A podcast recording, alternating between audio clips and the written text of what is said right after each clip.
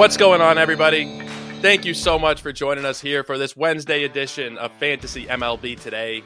We are a Sports Ethos presentation, of course, and I'm your host, Joe Orrico. You can find me on Twitter at Joe Orrico99. And also be sure to check out the Ethos Fantasy BB page. That's where we post out all of our different podcasts and articles, different links that are coming out. We've had a lot of activity in our draft guide overnight. Four new articles have been posted, and there's a couple other ones that are going to be up later today. So make sure you're checking that out at sportsethos.com. And also, like I said, go follow Ethos Fantasy BB. Get everything for you in your feed there.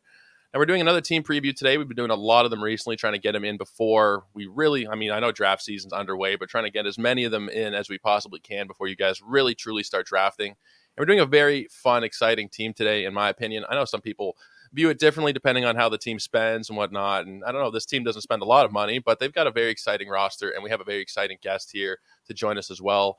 Dave McDonald, how are you doing today, man?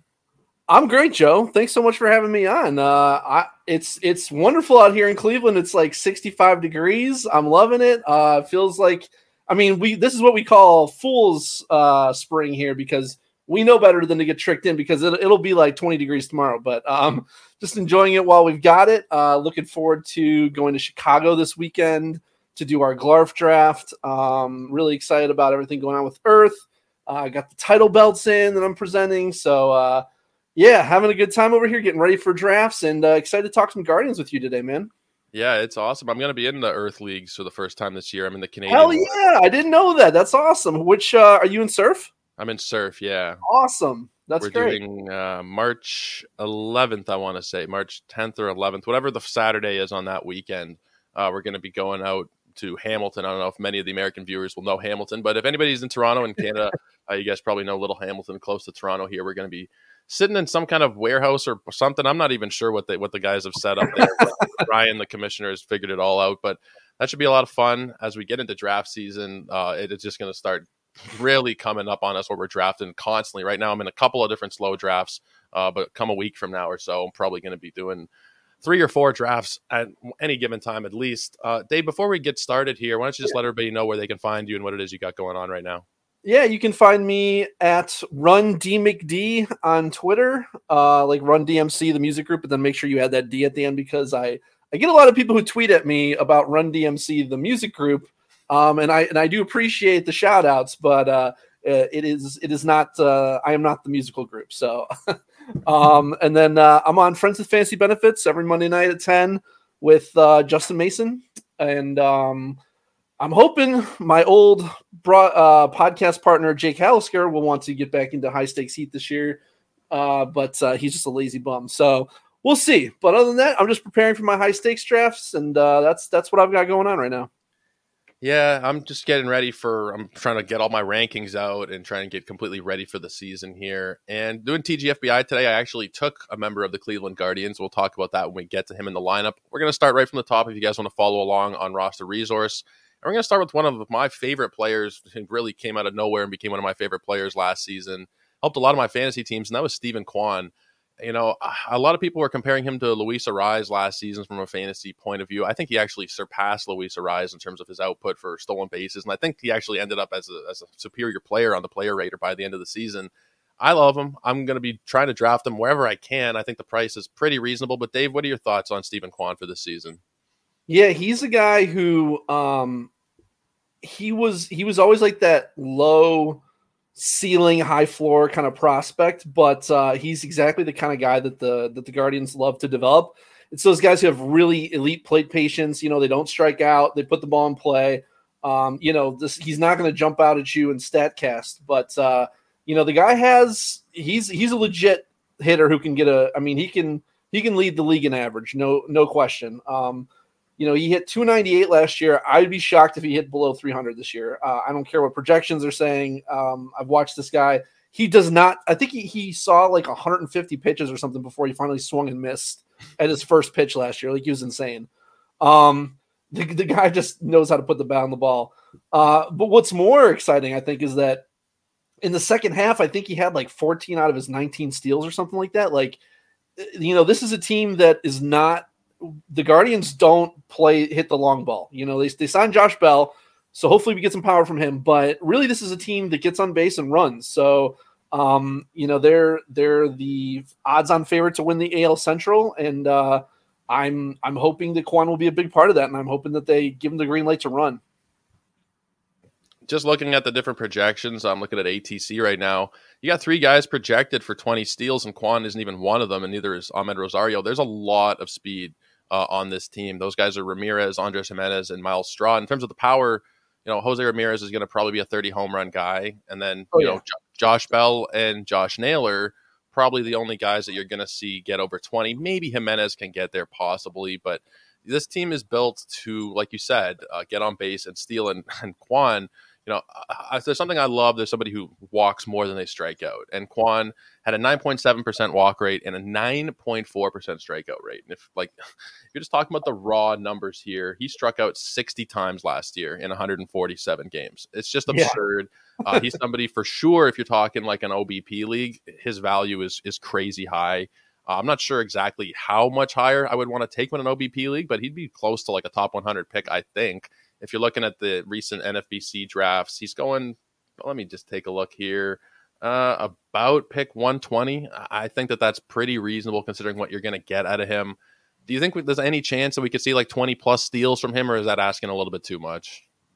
I, you know, he he can. It's just whether they give him the green light to. I I think this year with the new rules, I think he's exactly the kind of person who you're going to see run more this year. I mean, um, I don't know why they wouldn't. Frankly, I mean, there's just there's just uh, that's how they're going to score runs. And I mean, he was 19 of 24 last year. Uh, pretty good, pretty good percentage there. Um, I would expect him to run. I would expect him to have over 20 steals. Yeah, I'm I'm definitely hoping for it. Uh, moving on though to the next guy in the lineup, another guy that I really like, and that's that's the thing with this team. Like I said off the top, like they don't spend a lot of money necessarily. There's got a lot of good young players, and especially if you're looking from a fantasy point of view, like this next guy, eh, I'm very interested in. that's Amed Rosario. Last season, 11 homers, 18 steals. He batted 283. It was pretty much exactly the same thing that he did in 2021. He added a couple more steals, but the batting average was the same. The homers were the same. Are you expected more of the same from Rosario this season? Yeah, I mean, I, am basically, you know, when I draft him, I'm expecting 10 to 12 homers. Uh, he actually does have a little bit more pop in that bat, I think, but I don't know if you're gonna. I don't know if it's gonna project on the field, but a lot of people say they watch him in batting practice and he crushes the ball. So, um, you know, a lot of the locals talk about that. The guys on the team. I don't know if you, if you're gonna see that side of him or not, but again, he's another guy. You know, he's 18 of 22 on steals last year. With the new rules, he's another guy. I expect to be over 20 steals again. Um, and he's a high average guy. He's a 280, 290 hitter kind of guy. So yeah, if you're looking for a well-rounded player who's not going to be a negative in any category, he's he's the prototypical prototypical guy. He's going to help you in runs, RBIs, steals, um, and he won't hurt you in homers either. So, um, yeah, I I in average. So I, I think he's kind of uh, that that guy who helps all around. There's, a few guys like Kwan is a similar boat, even though he doesn't help you so much with home runs. He's not really going to hurt you. I mean, he's projected for like seven to ten, depending on where you look, somewhere in that range. Rosario, you know, Oscar Gonzalez, kind of the similar thing. Maybe not so many steals, but there's a lot of guys on this team who aren't going to hurt you from a fantasy point of view. And that's the thing with a lot of players that you look at drafting. You know, the first one that comes to mind is like a Joey Gallo type or someone like players who have certain skill sets that are definitely going to help you, but they're also certainly going to hurt you in other areas. Rosario and a lot of guys we're going to talk about today, they're not going to hurt you. They, they really aren't. And I do think that the price, again, is very reasonable going in the same range as Steven Kwan, just a couple picks ahead of him uh, about 118, and I think that that's that's totally fair. Um, going to the most exciting player in this lineup now, Jose Ramirez. Now, I'm not going to ask you what your thoughts are because I think everybody's thoughts are fairly similar that he is pretty elite, unless you have something you know contrary to that. But I guess I'm going to ask you: Would you be willing to take him with the 101 this season? Yeah, um, I definitely would. It, and I don't. I do think that Julio and Acuna are probably going to put up slightly better numbers, but I think when you take into consideration how much of a wasteland third base is if you don't take one early, uh, I I really really and I and I and I hear people talking about you know the the outfield depth. I haven't found it to be an issue. Um, I think that there is enough depth in the outfield. I, I know it might be more of an issue than previous years, but I would much rather get lock up my third base early with Jose. Uh, I would take him one one for sure. And the thing is, don't worry about last year. He was playing with a torn ligament in his thumb for literally like two thirds of the season. So Like, and he still put up the season he did. He still put up 29 homers, 20 steals. So I 100% think he's the guy who's going to hit 30 plus homers with, you know, probably 25 steals, I would say, um, and a solid average. So uh, yeah, I'm I'm all about taking Jose 1 1 because I want to get that third base locked up. I'm totally there with you. Whether it's Jose or somebody else, like and you know, just talking about TGFBI, I took Austin Riley in the second round because third base just really does suck. And if you look yeah. at outfield, it's not great, but I can you know I could probably name 50 outfielders that I'd be pretty comfortable with this season, maybe 60. You know, looking yeah. at the ADP board, Masataka Yoshida is the 50th outfielder off the board. Uh, you go farther down, you got guys like Jesse Winker, Joc Pederson. Like they're not the greatest players, but you know, still guys that are totally fine to plot into your lineup and we're looking around like 250 ADP. If you're looking at third baseman around 250 ADP, you're not going to find anybody that you're going to be very interested in. You'd have to be very lucky, and maybe you know you stick a DJ LeMahieu in there, or Yandy Diaz, or Rendon, or somebody. But I am totally with you there. Get rid of third base very quickly from your from your draft uh, from your draft needs. I mean, even down to like the 80s, uh, like like the 82nd outfielder off the board is Oswaldo Cabrera. Uh, 81st is Edward Olivares. I love those guys. Like I don't mind getting guys like that fill fill in my like last spot or two in the outfield at all. Jarred Kelenic, you can get a pick 281. I mean, you know, there's just Lane Thomas 313. There's there's so much value there that, like you said, you just can't find at third base. Yeah, absolutely. Now, this next one, I'm going to give you kind of like a joint question here. Jo- okay. The Joshes together, Josh Bell and Josh Naylor. Do you think Josh Bell is going to eat into Naylor's playing time at all against left-handed pitching? Like, how do you expect that DH first base split to to kind of work? The projections, Josh Bell's called for 142 games, Josh Naylor about 130. How do you expect it to to shape up? Oh man, um, I mean, I definitely know that they're going to sit Naylor against against lefties. I don't know if it's going to be all lefties or just like some slash most lefties, but he he certainly will sit against uh, against lefties. So um, I don't know if it's Josh Bell eating into the playing time or if it's you know depending on how you look at it. Um, but yeah, like because because Naylor can play some outfield too, so they could they could move guys around a little bit. Um, but they they love Myles Straw so much defensively that as much as I want to see them kind of make you know have a have a lineup where they put maybe Kwan in center field because he's so good defensively, um, and and bench Straw and put Naylor in a corner spot. I don't know if they're going to do that because this is this is a team that has always been all about defense at, at three positions: uh, shortstop, center field, and catcher. Now they've kind of they've kind of been more lax with shortstop with with Amed Rosario but they're still always defense first and center field and catcher. So I and I don't know if they feel like Kwan just can't cover center field the same way because Straw is just so good defensively there that I think that that's really what it comes down to. But I I do think of Josh Naylor more or less as maybe like a a platoon plus kind of guy. Like he'll he'll face all the righties and he'll face maybe some lefties. Some I feel like they might have sent him versus the tough lefties and then you know, so something like every other lefty or something they'll they'll bench him versus. I, I, believe is what they did last year. I would expect more of the same this year. Looking at the splits from last season, it might actually help his fantasy value. As weird as it might sound, if he didn't play at all against lefties, because he had 115 yeah. games against righties, he had 19 of his home runs and batted 283. Versus lefties, it was 67 games. He had one home run and batted 173. So even though you're losing maybe a little bit of the volume stats, you're going to help your batting average. And I don't even think yeah. you really you really will lose much volume there.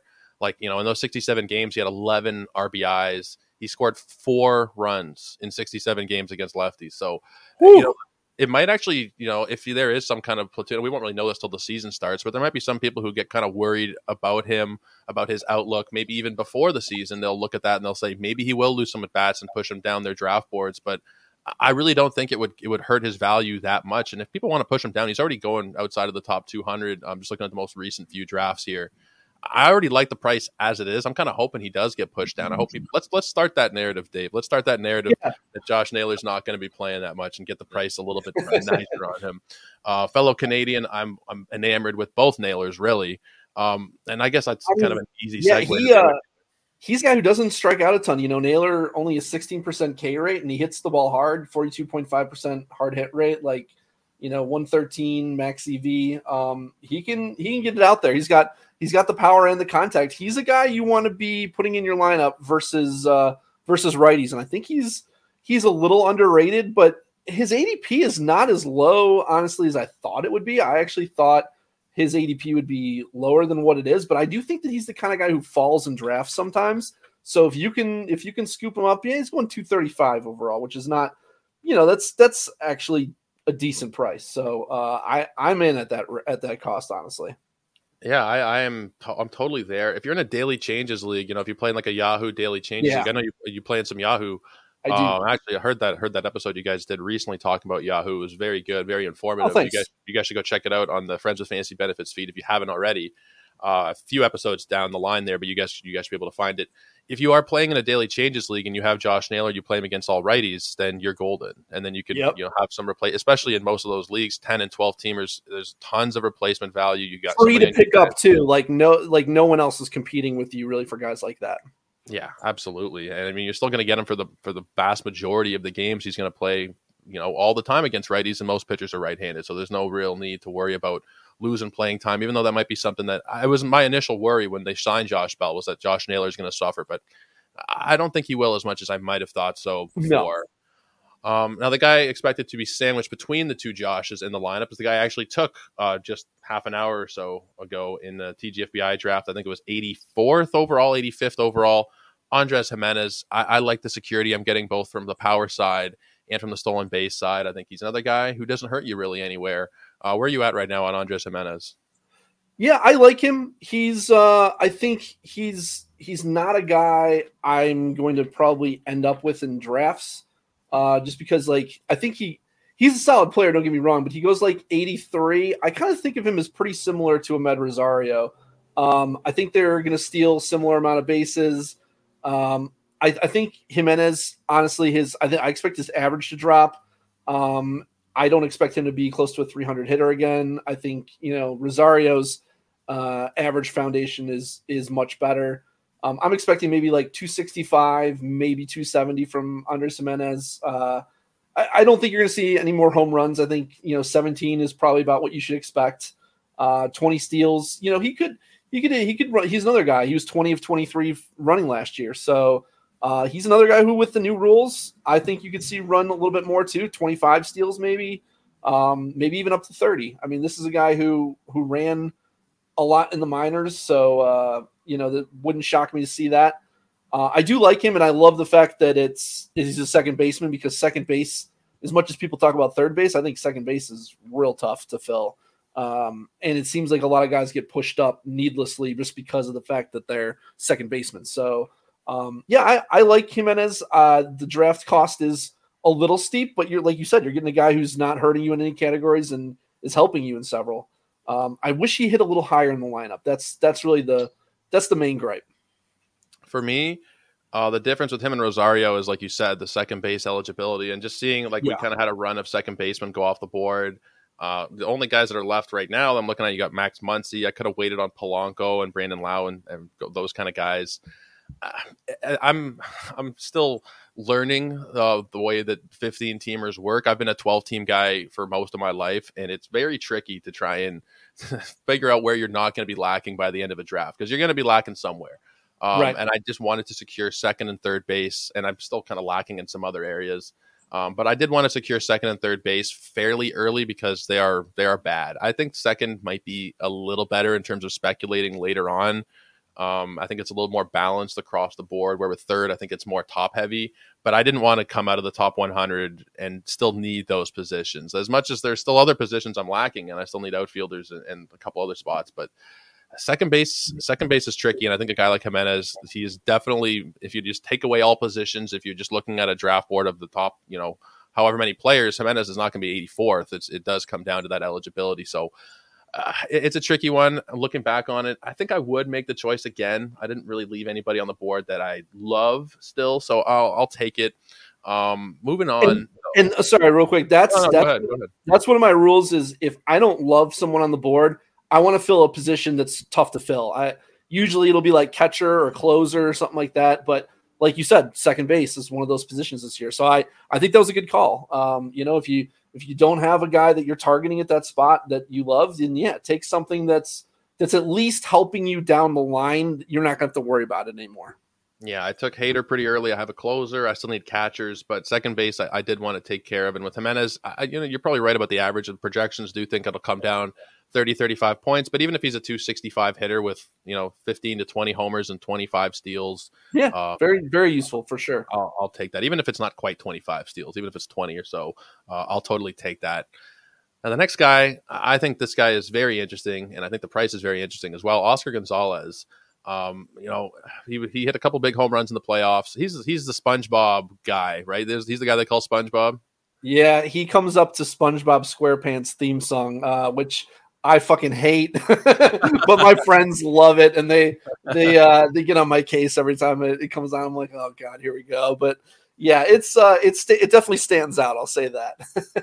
what are your thoughts on him as a player? I mean, the walk rate's a little bit low, but in terms of like you know, he batted 296 over 91 games. He had 11 homers. Uh, it was a pretty good yeah. cup of coffee. Uh, what do you think he's going to do in 2023? Yeah, um, I'll be honest with you. He's the toughest one for me to, to kind of figure out. Um, and I was hoping his price tag would be uh, a little lower than what it is. Like he's going around, like he's going in the top 200 which is not you know terrible or anything. It's just there's there's a lot of guys around him that I feel better about. Um, I do like him though. He was the guy coming up through the minors. I I I don't follow the minors in general, but I do follow the Guardians minors very closely. Uh, you know, he hit 31 homers in 2021 in the minors. So, uh, and that was like 500 at bats between Double A and Triple A. And you know, he's he's a guy who um, he did strike out more when he hit the when he got into Triple A.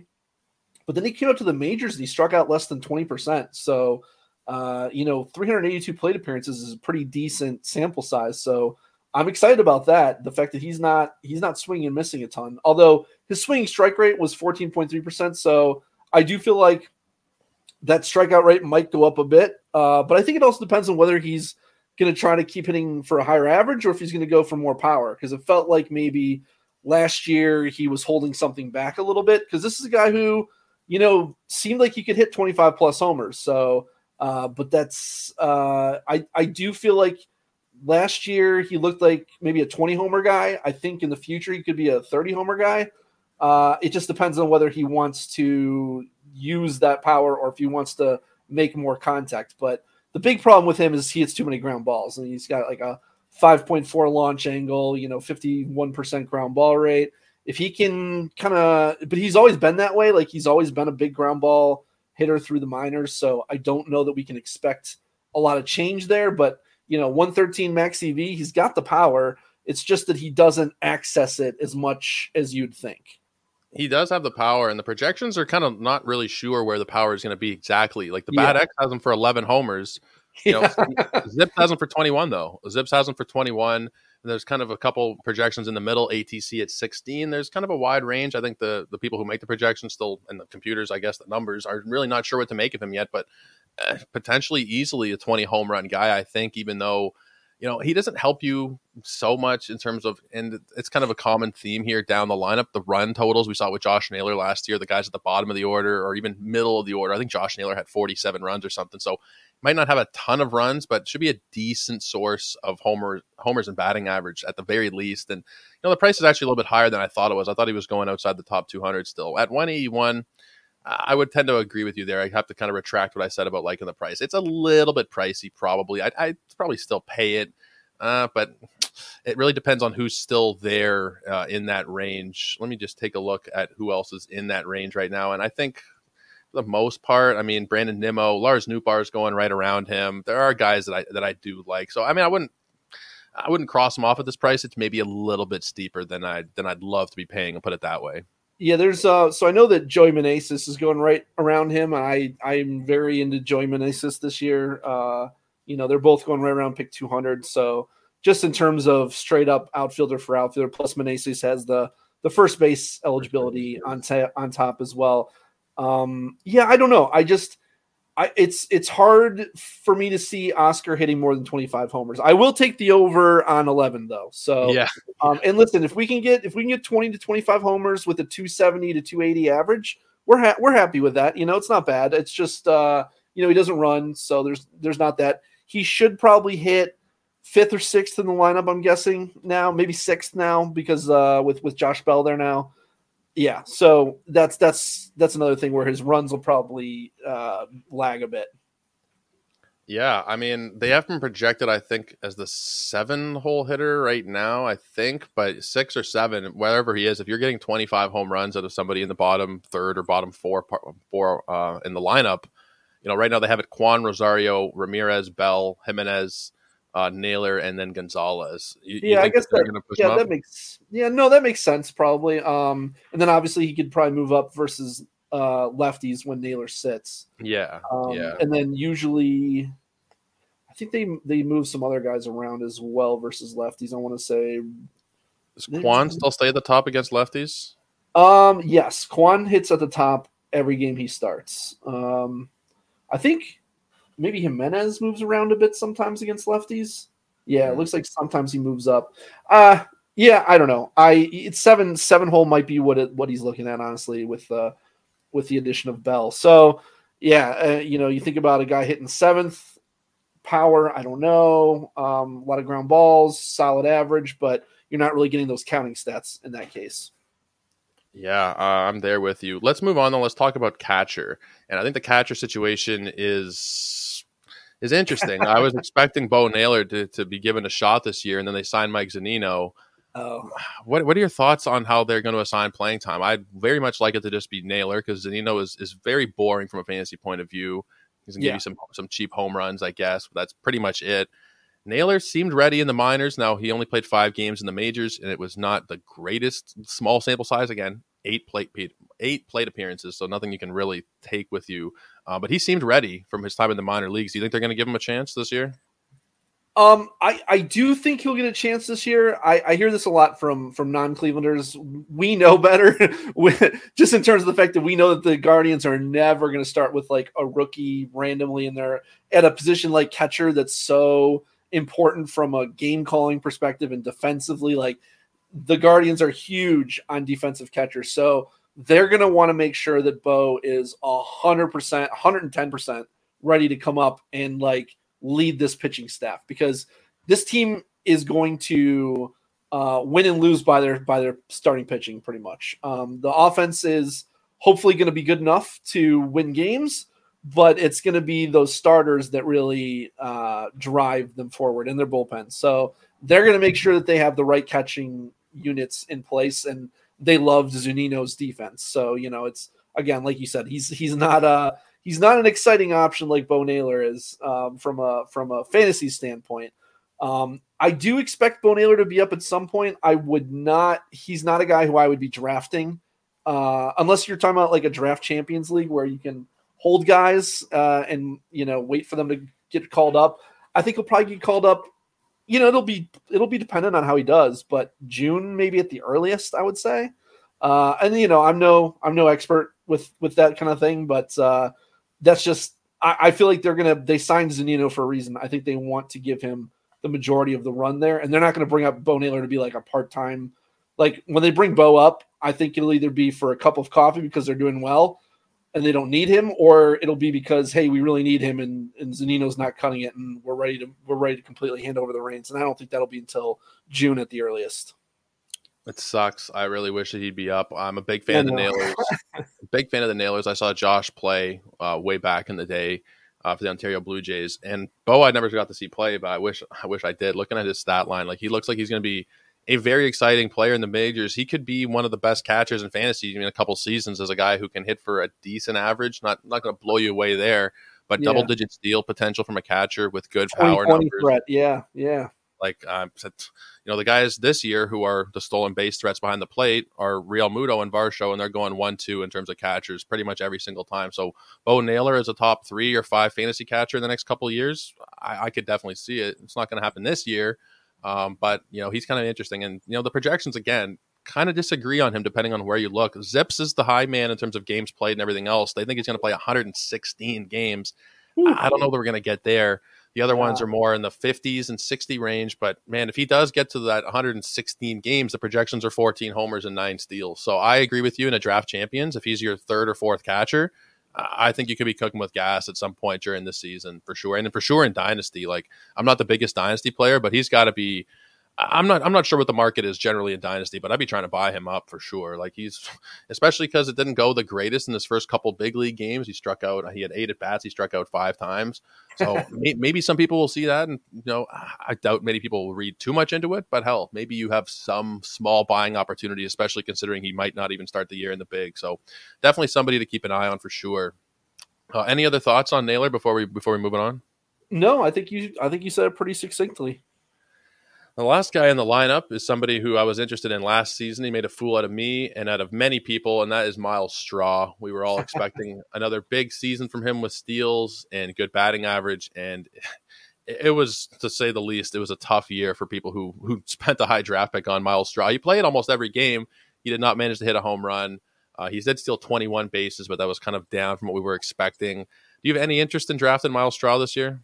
No, no, I didn't. Uh, didn't have. I I drafted him in. Um, in I went to First Pitch Arizona last year, and I I drafted him in. It was like you know this was like uh October, literally drafting in October. So um that was li- literally the only time I was willing to draft Myles Straw. So uh, he fell to like the eleventh round, and I didn't. I needed some steals, and that was it. So I don't have any. I, I mean, he. I think he's going to play um, unless he's hit so poorly that he he gets taken out of the lineup. But uh, even though he did close the season hitting better, I think a lot of that was just kind of BABIP luck compared to BABIP bad luck before. I think the truth kind of lies in the middle. I think he is what he is, and uh, I just I don't roster guys like that. I get my steals from legitimate hitters who also steal bases. So I just don't think there's much room for him uh, outside of super deep leagues.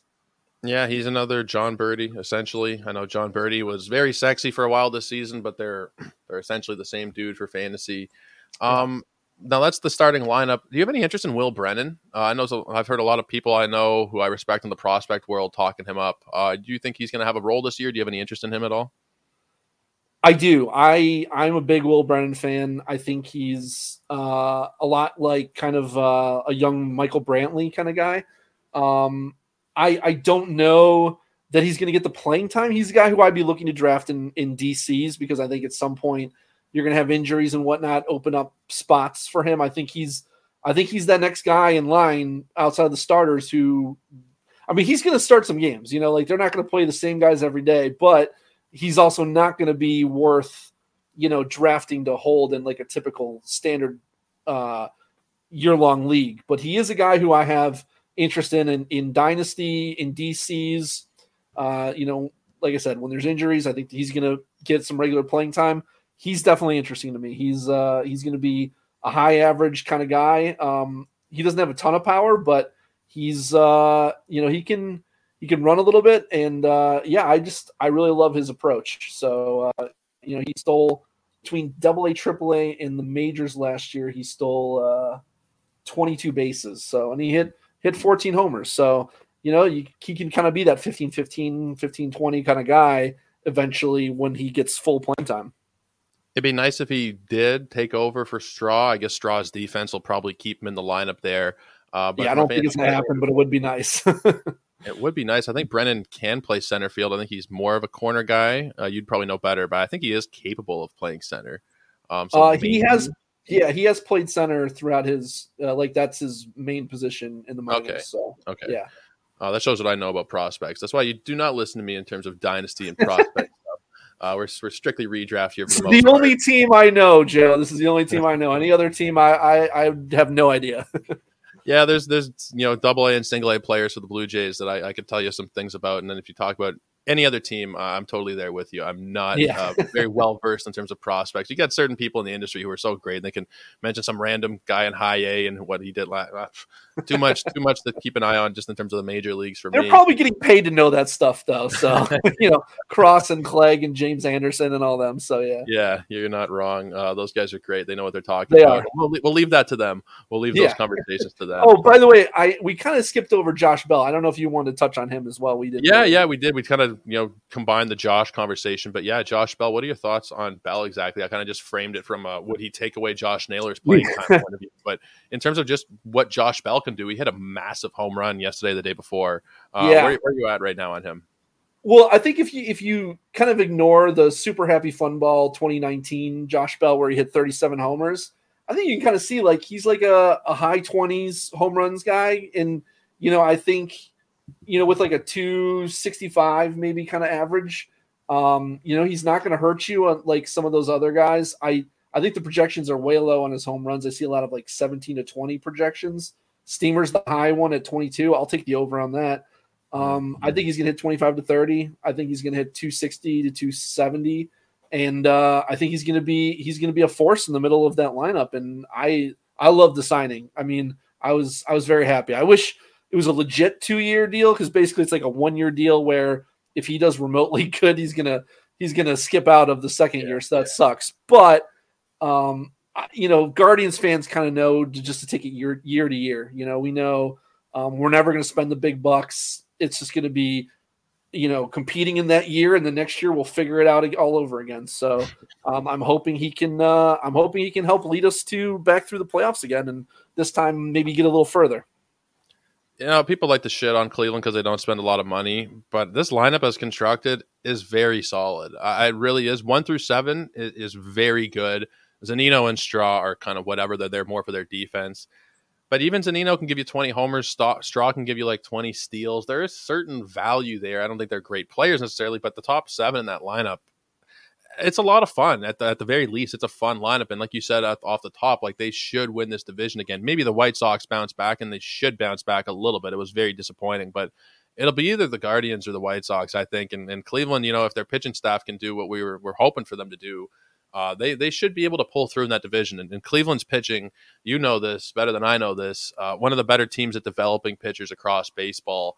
Uh, what are your thoughts overall in terms of this rotation of Bieber, McKenzie, Quantrill, Civale, and Zach Plesac? I guess start at the top. Yeah, I mean, Bieber is a guy I have a lot of faith in. Um, I will say I was concerned last year with the shoulder injury and then the the velocity decline. Um, you know, I've talked a lot about. I mean, I I avoid. I mean, that those are red flags, right? But then he got through the whole year like okay, and he he the the velo never t- ticked back up, which is unfortunate because basically he went from being a, a top five starter in baseball to just being really really good. Um, but the thing is, it's not going to make him a bad pitcher because his fastball already sucked. So the velo being worse makes the fastball worse. But he has those elite secondaries to rely on with his uh, with his slider and his curve and his cutter. Oh, sorry, slider change and cutter where he just gets all kinds of swinging strikes. So um, I I'm all about Bieber this year as like a. I, I see some people trying to fade him and stuff. You're gonna regret that. Um, he's he's just so good and he's such a great whip guy. Like he's not gonna walk people. So like he'll give up a couple of homers here and there, but usually there's nobody on base. So it's like you know solo homer here, solo homer there. Okay, whatever. Um, I I'm still all about uh, Shane Bieber this year at the at the price. I don't know what to make of him to be honest with you. Like the shoulder stuff really concerned me last year, and I didn't go in and draft him. And I thought, you know, once yeah. we saw the low velocity and the lack of strikeouts, I heard you know one of the funniest things I heard all of last year was him being referred to as fancy Zach Greinke, which is kind of what he was for a little while last season. He was like a fancier Zach Greinke with the low strikeout rate. I mean, we saw him go from strikeout rates that were you know, in the 30s, and that Cy Young year was over 40 down to 25. And he also trimmed the walk rate, but the, the velo, the shoulder concerns, like I can't believe he threw 200 innings. I, I really, truly cannot believe he got there. I'm a little bit nervous, uh, especially because I just love the pitching pool this season. I personally don't want to be taking Bieber. If I'm taking him, it's probably because I've really missed out on a couple other guys, and there's been like a big pitching run, and I don't want to miss out in that. Like probably where is he going to the fourth round right now? Roughly in the fourth round fourth, fifth, yeah, and and by main event time, it'll be it'll be higher. I think for me, the thing is that the slider and the curve both get twenty two percent plus swinging strike rates. Like that is phenomenal. Um, there's very few pitchers in the majors who have multiple twenty plus percent swinging strike rate pitches. So um, he's never dependent on the fastball. It's just his. It, I mean, he throws it thirty four percent of the time, thirty five percent of the time, but you know, he locates it well. He usually, you know, it's going to get hit hard when he when he gets hit, but uh, with those secondaries, he's going to get a lot of swing and misses. But man, I just really hope the velo can come back because if it does, he's going to be amazed. Like that makes that pick going from solid to phenomenal. So I here's hoping, but we'll see. To drop your strikeout rate that much and still have a you know arguably a better season. I know he was injured in 2021, but you know per yeah. start he was he was very very good. You know, even as much as I say I want to stay away from him, he's never had a bad season. He, he has never, you know, his rookie season wasn't great. You know, you kind of write that off as a rookie rookie learning curve. 328, 163, 317, and 288 are his ERAs the last four seasons. So I mean, I know 2020 was short. I know 2021 he was hurt, but still, he's never been bad, really. So uh, there's a lot that you can fall back on there. And like you said, the fastball, he doesn't rely on that velocity. He doesn't need to blow you away to dominate you still. So I'm personally not probably going to be the one to draft him, but I don't have any real problem with drafting him. Tristan McKenzie, on the other hand, no, sorry, go ahead, Dave. Oh no, sorry, I was just saying that's fair. Yeah. Oh yeah, yeah. Well, Tristan McKenzie, on the other hand, I'm personally not drafting. Uh, you know, we talked about him on Potapalooza the other day. I just don't trust the fact that, and you know, his strikeout rate did get better in the second half. It has fallen the last three seasons. You know, went from 11.3 Ks per nine down to 10.2, down to below nine. And I, granted, not the biggest sample sizes in those first two seasons, but he's also outperforming his pitching indicators pretty substantially. Like last year was close to a run roughly you know half a run to a run when you look at xERA, FIP, and xFIP. I know that those metrics tend to favor guys who have massive strikeout numbers. So lowering your strikeout numbers are not going to help those metrics necessarily. But I'm personally not going to be drafting McKenzie this year at the price, and I think that's that's what it comes down to is the draft price. Where where are you at right now on Tristan though? Um, I, you know, I think I think there's kind of overreaction on both sides. Like, so when I see you know someone strike out walking rates, I I like to base I get my base from what they do in the minors, and you know generally if they're like an 11 strikeout per nine kind of guy in the minors, they might be you know um, 10 or nine and a half in the majors, and uh, but usually the walk rates translate pretty well. So seeing the walk rate come down from 4.35 uh, in 2021 uh, walks per nine down to two walks per nine last year didn't shock me. I think the two is probably, you know, a little generous, but you know, he was like a two and a half walks per nine to 2.8 walks per nine guy in the minors. So I was never expecting him to be like a bad control guy like he was in 2021. Um, you know, I, yeah, you know, you're quoting the the short season for the 11.3 uh, K per nine. Yeah, I, I wasn't thinking that that was going to stick. You know, I think a lot of guys just went all out because it was a short season. They didn't have to save their arms for anything. But um, I expect his K rate to come up from 8.94 K per nine. I, I think it'll probably be nine to nine and a half um, in that range. I like him. I don't love him. I don't think uh, I don't think he's like a super target for me. But if he's because he kind of goes ahead of some other guys that I I like that go a little bit after him. Um, I'm just gonna look real quick, but like uh, I know there's some guys that I that I took in my like Blake Snell goes yep. pick 115, and I would take him over Tristan, who goes at 87. I just think he's going too high, is really the main thing. But um, he's so good with whip. That's the main like it's hard to find guys that you can rely on for a good whip because Snell, as much as I like him, man, I he's he he he can get blown up and and his whip can be real high. I don't have those same concerns with Tristan. I think Tristan's going to be a a one to one ten, maybe one fifteen whip at, at the highest. So I do. There's a lot of stuff I like about Tristan. I just think he's going too high.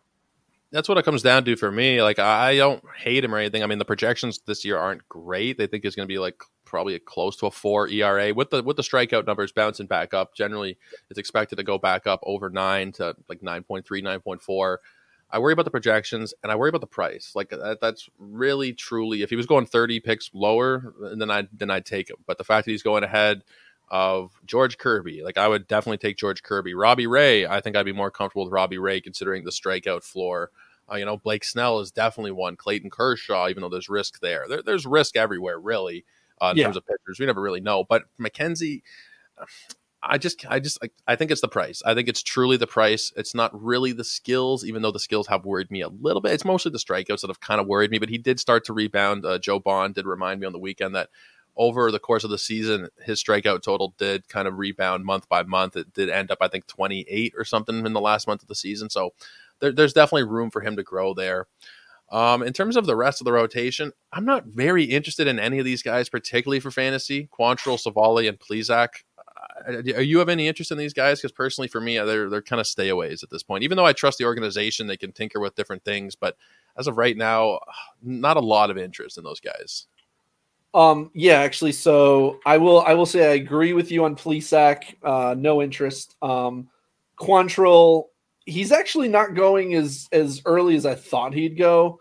Um, I thought I thought people would see his ERA and like jump him up, but he's actually going like pick 330, which I mean, I, I think it's fine because I think you're going to get volume out of him. I, I like him. Um, I mean, I, I don't really like Quantrill because I'm not buying that those skills are are legit completely, but he does have some some uh, sup- some hitting suppression skills that I do think his ERA won't be as bad as like the projections have him for. Like, I don't think he's going to have a four five ERA or anything like that. But I also don't think he's going to have a three three eight ERA either. So um, he's not a target for me. But I will tell you who is a target, and that's Aaron Civale. Yeah, um, yeah. Really has a lot of trouble staying healthy, but like you said, with with pitchers, we never really know. You know, even the guys who we think are safe often end up not being safe. So when I when I'm going to take a shot, I'm I'm taking a lot uh, of Aaron Civale because that curve is elite. Um, he does not have a great good fastball, but uh, he has enough in there. Like he he, threw his curveball 27.5%, which was uh, 11.5% more than the previous year. Um, and you really start to see him start to break out. He was striking out more guys last year, and then he got hurt. Uh, you know, he, he got his K rate over 9K per nine, and that was a 97 inning sample. It's not exactly a small sample. Uh, elite control. So, you know, again, he's not going to be walking a lot of guys. It's just can he strike out enough guys and avoid getting hit because when he gets hit, he's going to get hit pretty hard. Uh, kind of like Bieber, but you know, he's if he had one other good secondary, if he can develop one other one, he can be really, really good. But for where he goes, he's absolutely a target for me. Yeah, I, I think that's fair with Civale. I think you kind of talked me into him there just in that that brief thing. And I'm just looking at his numbers here. I think that you know, at the strikeouts are not bad. Like over nine Ks per nine, considering the walk rate, you know, twenty four percent strikeout rate, five percent walk rate. I think it's fairly reasonable. The ERA kind of scares you from last year, but if you look at the indicators, they're all quite a bit lower. Yeah, look uh, at the SIERA at three point five five, and he's a good whip guy too. So yeah, yeah, I'm I'm more interested in him than I would be in the other guys for sure. Quantrill, I think, is a bit of a trap, even though the price isn't that high. Uh, he's yeah. actually going three, um, about 340. Civale's about 300. Um, I think that the 15 wins from last year, you know, they're not very sticky year to year wins. It's probably not going to be 15 again. He literally doesn't know how to strike out batters, which is unfortunate for fantasy.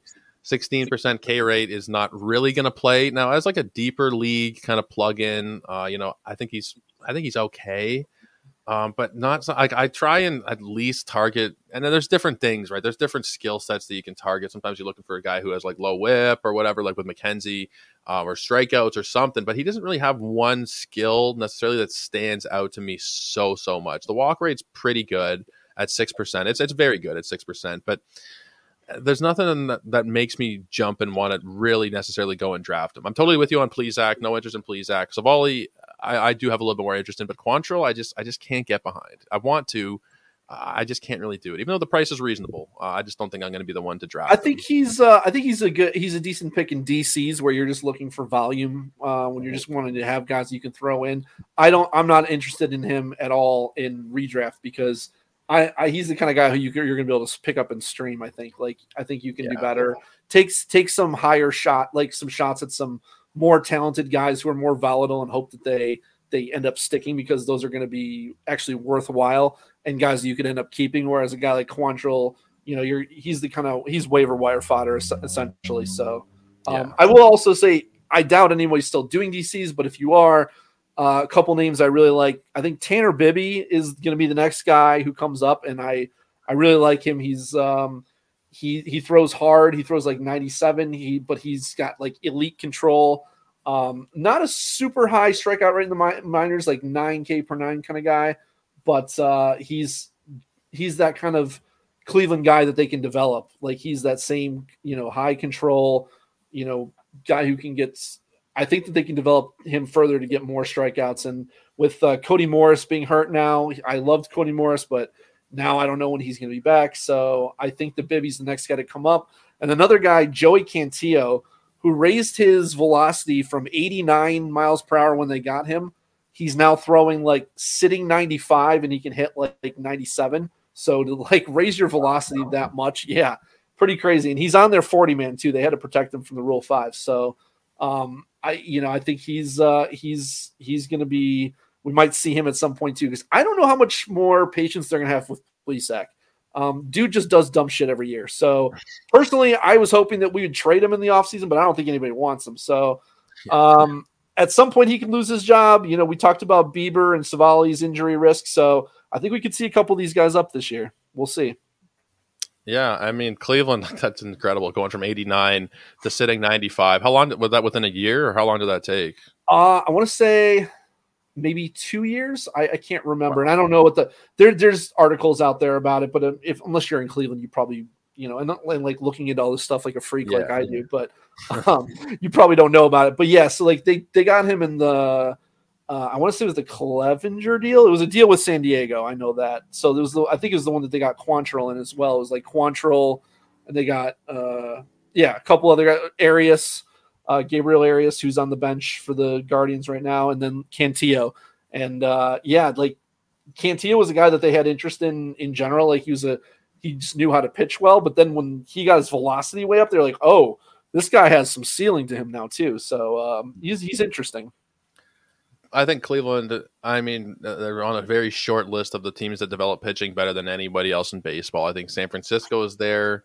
San Dodgers. Francisco, I think their specialty is more like bringing in you know guys who are middle aged and they tinker with a couple things. Some, they add a pitch yeah. or they take away a pitch, and then you get Carlos Rodons and Kevin Gausman, and you get Woods and Cobbs and those and those kind of guys. I'm missing a couple because there's just so many examples. But Cleveland is really, I think, probably the best team at actually just developing pitchers from scratch in all of baseball.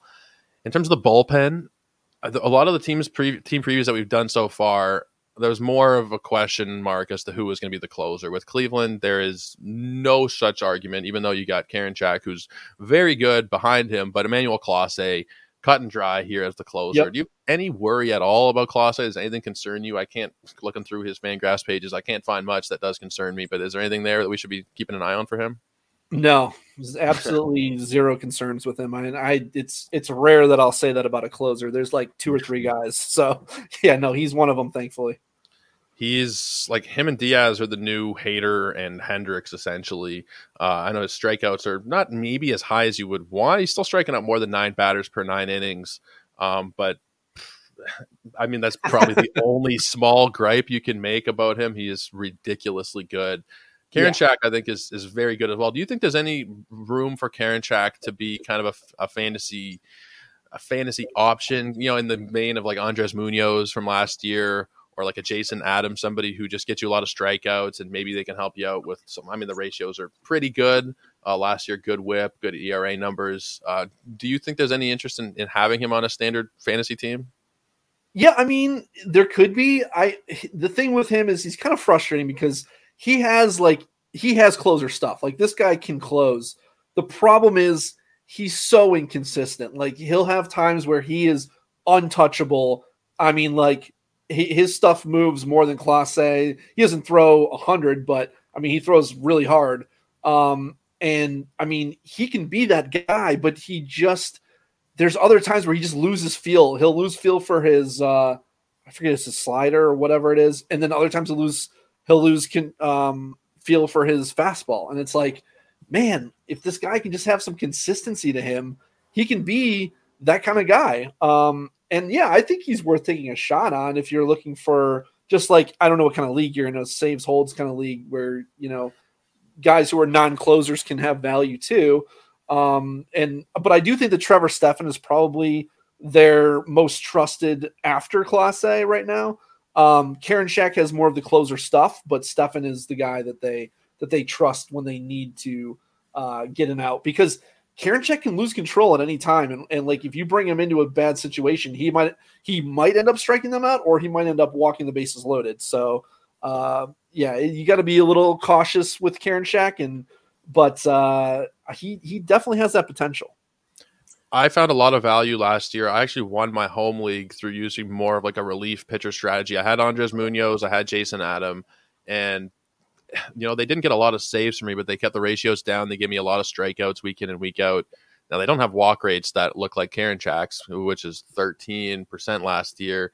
He's still striking out 40% of batters. There's definitely, definitely um, some interest there for sure. And he definitely does have closer stuff. But with Clase ahead of him, if you're in a saves and holds league for sure, but that home league I'm talking about was just a straight up saves league, and there's still you know not necessarily Karinchak, but there could be some relievers out there, and Karinchak is on a short list of guys who could still have value without necessarily giving you big saves numbers. He had three last year.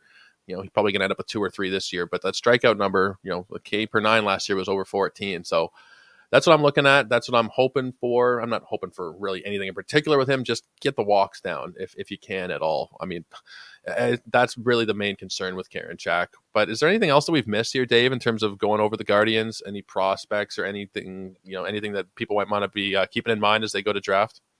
No, I think we covered because uh, you you even brought up Will Brennan. Um, I was gonna bring up Will Benson, but then we ended up trading him to uh, Cincinnati. I do think he's interesting um, if you're if you're doing DCs because uh, he really cut down on his K rate. Where you know he's a former first round pick.